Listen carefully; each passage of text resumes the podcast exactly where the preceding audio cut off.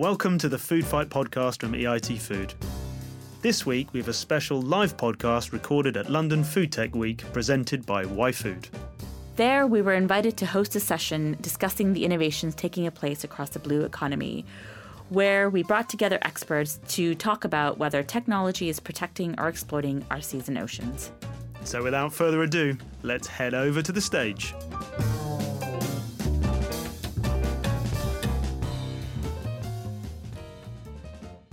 Okay, guys, welcome to the Food Fight. I am Matt Eastland.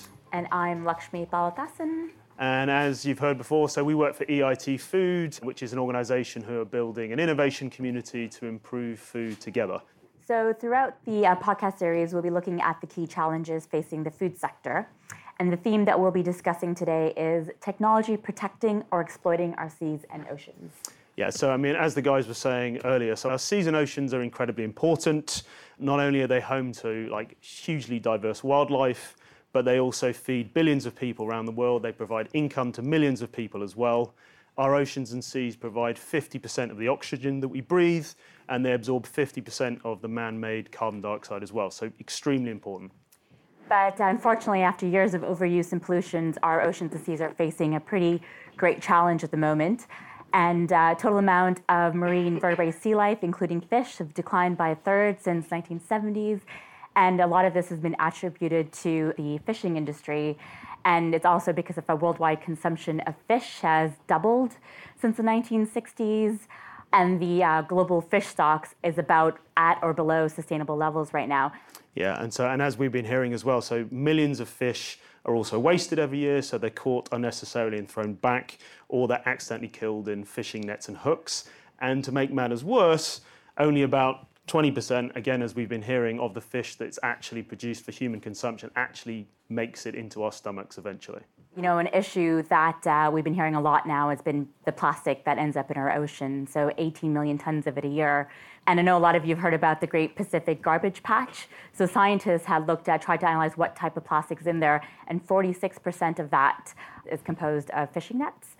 And these fishing nets, lost at sea, continue to catch and trap marine life, and this has been called uh, ghost fishing. So not only is that plastic harming the marine life, but then it ends up harming us because it just comes back and makes it back onto our plate. Yeah. So now is a good time to introduce our panel. So uh, as we say, so we're discussing the topic: Is technology protecting or exploiting our oceans? Our first panelist is Thor Sigfusson, the founder and chairman of the Iceland Ocean Cluster. Um, Thor is an Icelandic entrepreneur, speaker, and writer. He's written five books so far, I think another one coming. And he writes about topics on international business, knowledge networks, and salmon. Hello again, Thor. Our second panelist is Dr. Hordur G. Kristinsson, who's the Chief Science and Innovation Officer at Matis. Hordur is also an adjunct associate professor at the University of Florida. He's a courtesy professor at the University of Iceland. He's published, uh, I think, 110 papers, chapters, and books, and he's either been directly involved in or founded several startups. So, hello again, Hordur. And finally, we're joined by Isabel Hoffmann, who's the CEO and founder of Tellspec. So, Tellspec's the company behind the world's first food sensor and is working with EIT Food to tackle fish fraud. So, welcome, Isabel, and welcome everybody to the Food Fight. So, Isabel, I'd like to start with kick off with you today. So, could you tell us a little bit about yourself and also the work you're doing with Tellspec? Hi, um, I'm actually a mathematician, um, and uh, Tellspec is my eighth company. So I'm sort of a serial entrepreneur. Uh, and Tellspec was actually born out of a need to understand what is in the food uh, my daughter was sick, and uh, we couldn't we could pin down that the food was what was making her sick, but we could not really tell what was in the food that was making her sick. So I started exploring the idea of how do we build small sensors uh, that can actually read the molecular composition of food. And that's what Tellspec does today. So we have a small sensor, it's a spectrometer eff- effectively, uh, but it's small. The computational power is in the cloud, and we use machine learning to look at the calibrations, to actually look at the fingerprints that we're uh, reading. So it's a complex project, but it's bringing digitalization of the food into the industry. does much more. Of course, we can detect from the molecular composition some aspects of fish fraud as well. And we can detect the quality, the freshness of the fish, uh, the nutritional value, and some other ingredients. We may not go very, very small, trace, close to trace ingredients because of the technology, but adulteration is very easy. For instance, uh, we recently did um, some classification models. We have over 10,000 scans of whitefish right now, probably the largest near infrared uh, database of fish in the world. And we decided to divide the data and check if we could analyze uh, whether or not the fish was tilapia. We got percentage of uh, resolution in terms of predictability of 72%. Now, that's no longer random that's already you know uh, substantial. I think we can improve that drastically. And as you know, panga is actually uh, one of the biggest issues in fish fraud. It's grown in Vietnam most most of the times in Vietnam. It's then uh, made into fillet and sold as sole or grouper. Pangasius is typically sells for four dollars a kilo, um, or four euros a kilo actually, and uh, sole or grouper we're talking about 15 to 16 to 17 euros a kilo. So that is not just you know lying to the consumer by paying more. There's other aspects. For instance, uh, escolar replacing tuna. Escolar is actually a fish that is detrimental to our health. It's been forbidden in European Union and in Japan because it causes gastrointestinal problems in human beings.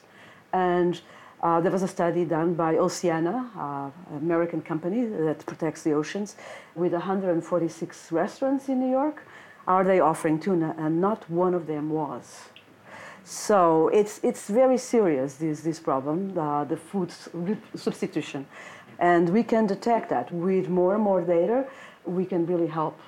Excellent. Okay. Thanks, Isabel. I mean, so you're talking about technology, about transparency and trust. I guess I've got a question for everyone that, you know, do we really need technology to support a sustainable blue economy? Or actually is the question that we should just be fishing less? So, Hordur, what's, what's your take? Oh, we, we need both. Yeah, they can't, you can't do it, do either one. You need, you need both. Yeah, you need full traceability. You need to understand how well you're managing your resource. And then what you pull out of the ocean, you need to utilize it 100%. That's really our goal, 100%. Nothing gets wasted. Yeah. yeah. And Thor, I'm assuming you're Perfect answer. Yeah. yeah. okay. And so I guess you know um, it would be really good. I know you uh, for Matis and, and all the work you're taking sustainability. You feel like sustainability can be achieved. Um, can you give us some examples of some of the projects you're working on at the EIT that are really focusing on innovation, um, supporting sustainable blue economy? Well, with the EIT Food, for example, we have the communication project. We don't per se have a, a product development project on seafood, but we have fish feed project, for example. Uh, one, one project we have is we're trying to find alternative ways to feed aquacultured fish. Currently, or in the past, we used to go to the wild, we used to harvest fish to feed fish, and now we're seeing more plant proteins being used, so we're using less wild fish to feed the aquacultured fish. But with the EIT food, we actually are looking at different uh, sources of uh, protein. And one of the projects, we're looking at insects, and fish grows perfectly on insects. I mean, it naturally eats insects, so why not feed it insects? And in another project, uh, we're actually uh, using seaweed so uh, the seaweed, not only can the fish eat seaweed, but the seaweed can have a positive effect on the microbiome of, of the fish itself. So the fish becomes healthier, and you have a grows faster, gives you a better quality product. So that's you know those are two examples of EIT food project where we're trying to do better, you know, using using less of the wild resource to feed aquacultured fish and, and grow more fish for the growing population.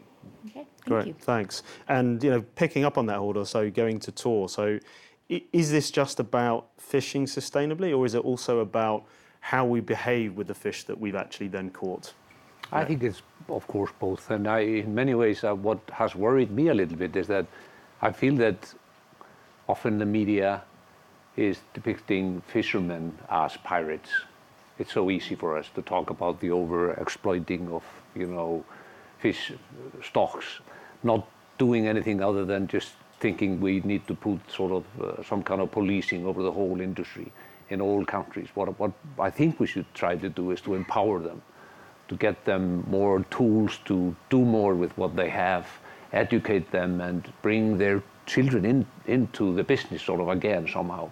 And I think that's a, a great challenge for us. But it's something that is very worth, worthy the sort of uh, the effort, definitely. And uh, Isabel, I see you're nodding your head there. Have you got a perspective? Well, I, I was thinking actually that, uh, of course, to complement what you're saying, one of the biggest problems we have actually in the fishing industry uh, is actually the unregulated, unreported illegal fishing, uh, which happens everywhere in the world. I don't know if you saw the recent news. There was a, a big fish, uh, big boat that was caught by the Malaysian uh, uh, government, and this boat had been in the radar of you know quite a few of the regulators that it was doing illegal fishing. Um, they had inside a 28 kilometer fish net. And inside the boat, um, there was about 12 to 14 Malaysian slaves. Okay. Uh, they estimated that the boat alone inside had over 500 million dollars of euros of uh, annually of uh, fish. Now, this is irregulated, unreported, and brought into the food chain as if it is part of it. And what's, what's happening here is the unfair competition that these boats are giving to the fishermen. The ones that are following the regulations, the ones that are saying, I'm not fishing here, I'm giving an opportunity for these areas for the, the, the, the fish to grow again, for the, the resources to grow again. But meanwhile, there's, there's greed in the world, and there's people like these that are doing this. And technology here can really help. How? Well, sensor technology, satellites. Let's put these boats in satellites, let's see where they're going let's scan the fish that, that exist. Let's see where they came from. Let's blockchain this stuff. Let's really track this from beginning to end and not accept this fish into it. Where, how does this fish get into our chain as legit fish? So, so, that's a really interesting point. So how, how do we know then that the fish that we are buying is actually then caught sustainably? You know, so from a consumer perspective, how, how are we to know that these things aren't happening and the, food, the fish that we're eating is actually is a sustainable piece of fish? Like right now, you don't but we're living through a technology enabled shift, which in 10 years you will, 10 to 15 years you will. But whose responsibility is it to regulate that? So I mean, you're talking about like this this sort of data-driven future, but you know, who's going to be sort of regulating it, protecting us from that? I mean, I don't know, Thor or Hor, did you I have think, a... I think, well, we, in Iceland and Norway as well, many other countries have up to 90% of their catch being sustainably caught with the Marine Stewardship Council verifying all our cats. So we have these international bodies that are actually doing that job. And I think, uh, but we're talking about completely different worlds. So we think that the, the, the system that we built is quite good for the, the areas that we're talking about. But uh, there's a challenge in other areas, of course. What do you think, Hordur? Yeah, I mean, uh, to add what Thor said, we actually in Iceland you can trace the fish to the actual harvesting ground. So, so we do have a, a full traceability system, and um, you know we would love to move that model to other regions. Um, obviously, it's a it's, it's, a very attractive business of a 500 million dollar uh, or 500 million euro annual operation, you know, off the books. So, yeah, so it's wow. not easy to, to change the system, unfortunately. But I, I must add, though, because you were mentioning, I have never taken that into account fully. But I was telling you that 50% of the catch is actually thrown into the ocean again by the fishermen, and there is nothing wrong with it. We think it's legal because it's the head and the intestines and the bones and what have you. The consumer takes then 35% off. You, you were down to 15% of that fish that's actually being used. Yeah. I, I, think we should do more with the, with the 3D technology or, you know, all these. Uh, but it's kind of, it's, it's so amazing so amazing to have all, all this energy to be used to catch a fish that's actually being used for landfill or used in, into the to the uh, dump sites at homes, etc. So it's a it's an amazing opportunity to change that behavior. So even though we talk about illegal fishing, we have a responsibility as well in the developed countries to do much better than we've done so far. And so I think there is a, we can sort of look at ourselves and say we are responsible. Yeah, and I guess all of you have just talked about and technology is going to have this great positive impact and you talked about blockchain and how that's going to bring traceability and transparency to the food chain. But I guess there's always tech for good, but there's always taking things a bit too far. I'd be really interested to hear from your perspective, like how do we ensure that all this positive impact we're having tech stays positive and that how do we mitigate against the negative impact? For example, if we get really use technology to um, be able to find fish more efficiently, how do we make sure that it doesn't go too far and then we further on continue on with overfishing. Hmm. Well, I can take fishing for example. I mean, people can see it as negative if you if you develop extremely efficient fishing gear, because you can catch a lot of fish at one time. But if you have a quota system, then there's nothing wrong with it because you, you're putting less energy into the fish you're catching. You're using less oil, for example. So I mean, there are two two ways to to look at that coin. So I think, in terms of fishing, yes, it has to be regulated, um, and I would love for us not to throw any heads into the ocean, but uh, you know the time will eventually come, I think, and we could use innovative technologies like what Holly is showing us today, the 3D food printing. You can actually take that cod head, you can separate out the meat, and you can print it, and you can actually make a fillet out of the, the meat that's in the cod head, for example, and, and the omega-3 fatty acids that are in the in the in the cod head. Just as an example. And I think another thing that we, you know, we talked about with technology and regulation is like consumers are demanding more, and we're getting more visibility in terms of where their meat and sort of vegetable projects come from, but there is sort of less visibility within the food and seafood industry. So, you know, Isabel, you talked about the technology that you're using that is bringing more visibility. Why is that? Why has it turned out there hasn't been much visibility and transparency in the fisheries sector? I, I am a little bit worried that many of the startups that we have Yeah. that have been dealing with traceability, all kinds of ways to make the consumer more aware of what the product is that's on the table in the supermarket. The problem is that the, often, even though we think it's otherwise, many supermarkets say consumers are not willing to pay at all for any of that.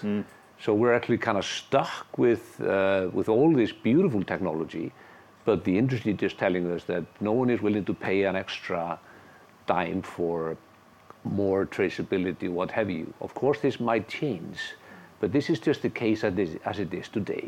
The other thing is, and I worry a little bit about, of course, is that there's a lot of gene modification in fish farming right now. Not talking about the toxics, but the, the tilapia, which is actually competing with our whitefish. We're learning that they're actually doing a lot of gene modification there, and I don't know what else they might actually be doing.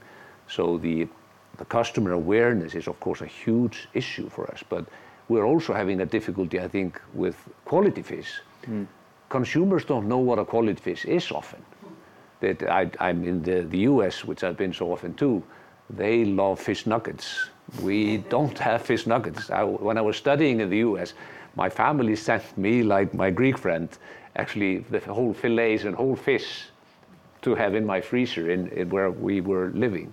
And my American friends always said, Can I look into your fridge? And I said, Why is that?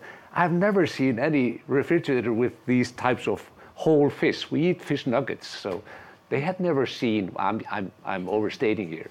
But the fact is, this is our challenge as well to get the consumers and the, the whole public more aware of the quality. What is quality and what should they be asking for in terms of the, the sources that uh, come, bring, bring the, the, the fish. And- so, how do we do that? You know, is it uh, you know what kind of technology uh, you know is being developed to kind of improve that uh, awareness? And is there uh, is there a role for startups maybe in this space to kind of to, to do that to fill that gap? I think there's a huge role for startups. But once again, even though I'm always talking about tech, the main thing is the awareness of the people.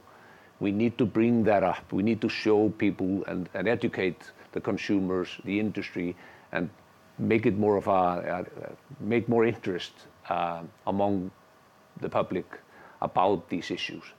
It's because you talked a lot about value in your talk, and I wonder is it because consumers are really disconnected about where their food comes from and don't really appreciate the effort that goes into obtaining their food from them? And do you think that aspect has a place to play in increasing the value for food for consumers? I don't want to steal the scene here. I think it's the wallet. It's basically the wallet. And you, people are just looking at their wallets and saying, well, if it's cheaper than, I'm an organic type, but this time I'm not buying into it. I had to do a little bit cheaper because of uh, the economic situation, what have you. So it's very much a matter of that, I think, economics. Uh, like Thor said, uh, a lot of the actually we we done we did a pilot actually here in the UK. We developed an app years ago at Mattis, I think 2011 or 2012, with a big supermarket chain here in the in in, in the UK.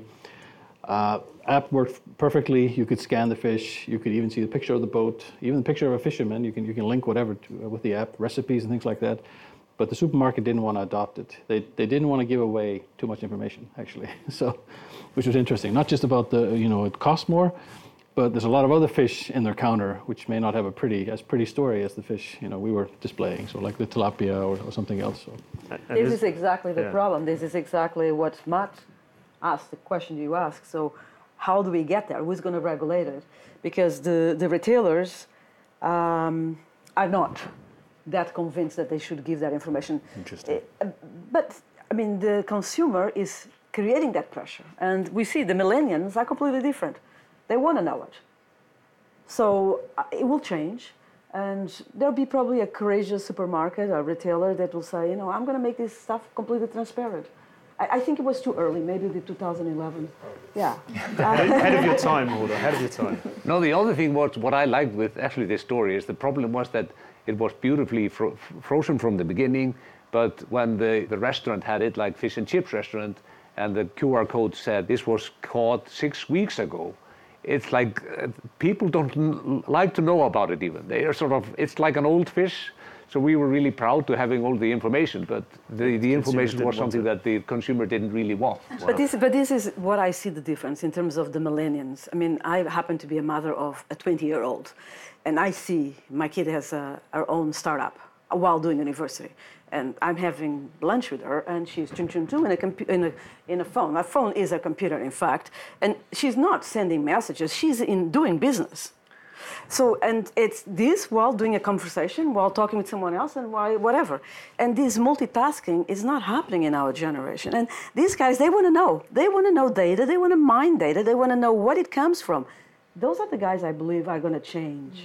I love that stuff. story. My son is eating Kentucky Fried Chicken in Reykjavik, so, it's kind of- so uh, I guess you're somewhat superior to me. So we talked quite a bit about uh, the source of fish from the oceans, but you know the ocean has a diverse ecosystem. We're seeing a big push now towards plant-based diets.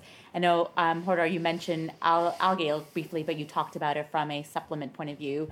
So do you think there's more that we can do, like farming the ocean, to supplement this growing need for plant-based diets? You know, any trends you're seeing there? Absolutely, seaweed is a big, uh, big trend. There's so many different varieties that we could we could use. Uh, they vary a lot in the protein content, fat content. So yeah, if you, you can find a source that you can you can uh, culture, I mean that that's a fantastic um, plant-based, marine plant-based uh, source of protein you can develop for the future. Same with the microalgae. A lot of companies now putting really putting up efforts to grow microalgae on a mass scale, so they can so they they are the next alternative protein, the next alternative uh, omega-3 fatty acids, for example. So yeah, they're they're huge huge opportunities. It's it's interesting with the seaweed, for example. Uh, you got to be careful. Uh, seaweed is also a, a, a habitat for, for, for fish. So so you you, you, you got to harvest seaweed like just like you would harvest fish. You got to make sure you don't over harvest uh, the areas. So. And, and sort of staying on that, that sort of future topic, I guess, Hordur, you know, so uh, you mentioned your presentation about companies which are now sort of printing, uh, you know, fish, and I know that Finless Foods is now do, doing the first lab-grown clean fish. So can you imagine a future where we're simply growing or printing our own fish, and actually we just we just kind of leave the oceans alone? Uh, that that would be far, I think, very far in the future if that if that ever happens. I think it's going to coexist. Right. Uh, technology, high high tech foods are always going to coexist with, uh, you know, the more traditional traditional foods, and it really it depends on the consumer preference. So I, I- I believe both are going to coexist for, for, for quite quite some time. Okay. And we're not going to have the food replicator yet that you saw on Star Trek. I don't know if you've seen Star Trek, where you press a button and you, you get the food. Sure, but- it's coming. But I didn't know I would have an iPhone when I was growing up. So who knows? Mm. In 100 years. Yeah. And you know, Thor, you you know, for you, a big focus is on how the fishing community could embrace technology. So, where do you see the future of traditional fishermen, fishing communities? What is your prediction of how the current community will look like in about 20 years' time? I think what's actually happening, we have some examples now in Iceland of fishermen that, uh, fisheries families, they tend to keep everything in their families, which is okay, but uh, fisheries families that are actually moving into these pharmaceutical level industries. And I think the challenge is going to be, are you going to take the step or does it need a new generation? I, in some ways, think that we need a new generation because uh, we are te- we tend to be sort of all in our own boxes. even though we don't like to admit it. So the next generation is, is going to take the challenge. And, and um, given the fact that uh, this new generation is educating themselves, uh, this is going to happen. And I feel it so strongly in Iceland as we've been able to display in the media these new products. Even for Icelanders, some of it, uh, what Hordur has been saying and myself here, is new to many Icelanders. And, but they have come back to us, some of the new generation in Iceland, and saying, I'm actually from a fisheries family. I had no idea you could do all these things with, with, with our fish. Mm. So I want to come back into the industry. So I think we'll see the pharmaceutical part grow quite fast in the most successful fishing nations in, in the world. But we still have to tackle the basic fisheries. And what's going to happen is that we're still going to see processing moving to developing countries which is kind of sad, uh, mainly because the energy that is being used just to transport the fish. But the good thing is technology is helping us a lot now. And only in 2014, the technology then was for each processor being able to do 80 kilos of fish fillets an hour. 2017, it's nearly doubled. Wow. So the technology is just moving so extremely fast with laser technology and all kinds of things that we're hoping that this means that we can actually do the whole processing in the local community in the future. So we, we, we hope we can, with technology actually, assist these communities to build their own industry sort of, rather than having to export everything abroad and then bring it back in a fish nuggets form. this is sad in many ways. Thank you, guys. Uh, so I think, guys, we've completely run out of time. So thank you so much, everyone. So this has been the Food Fight. If you want to get in touch with us or get, go to our website, so it's eitfood.eu forward slash podcast. Or if you just want to have a chat with us, we're at podcast at eitfood.eu. But just to say, amazing panel, really interesting discussion, guys. So thank you very much. Big round of applause, please.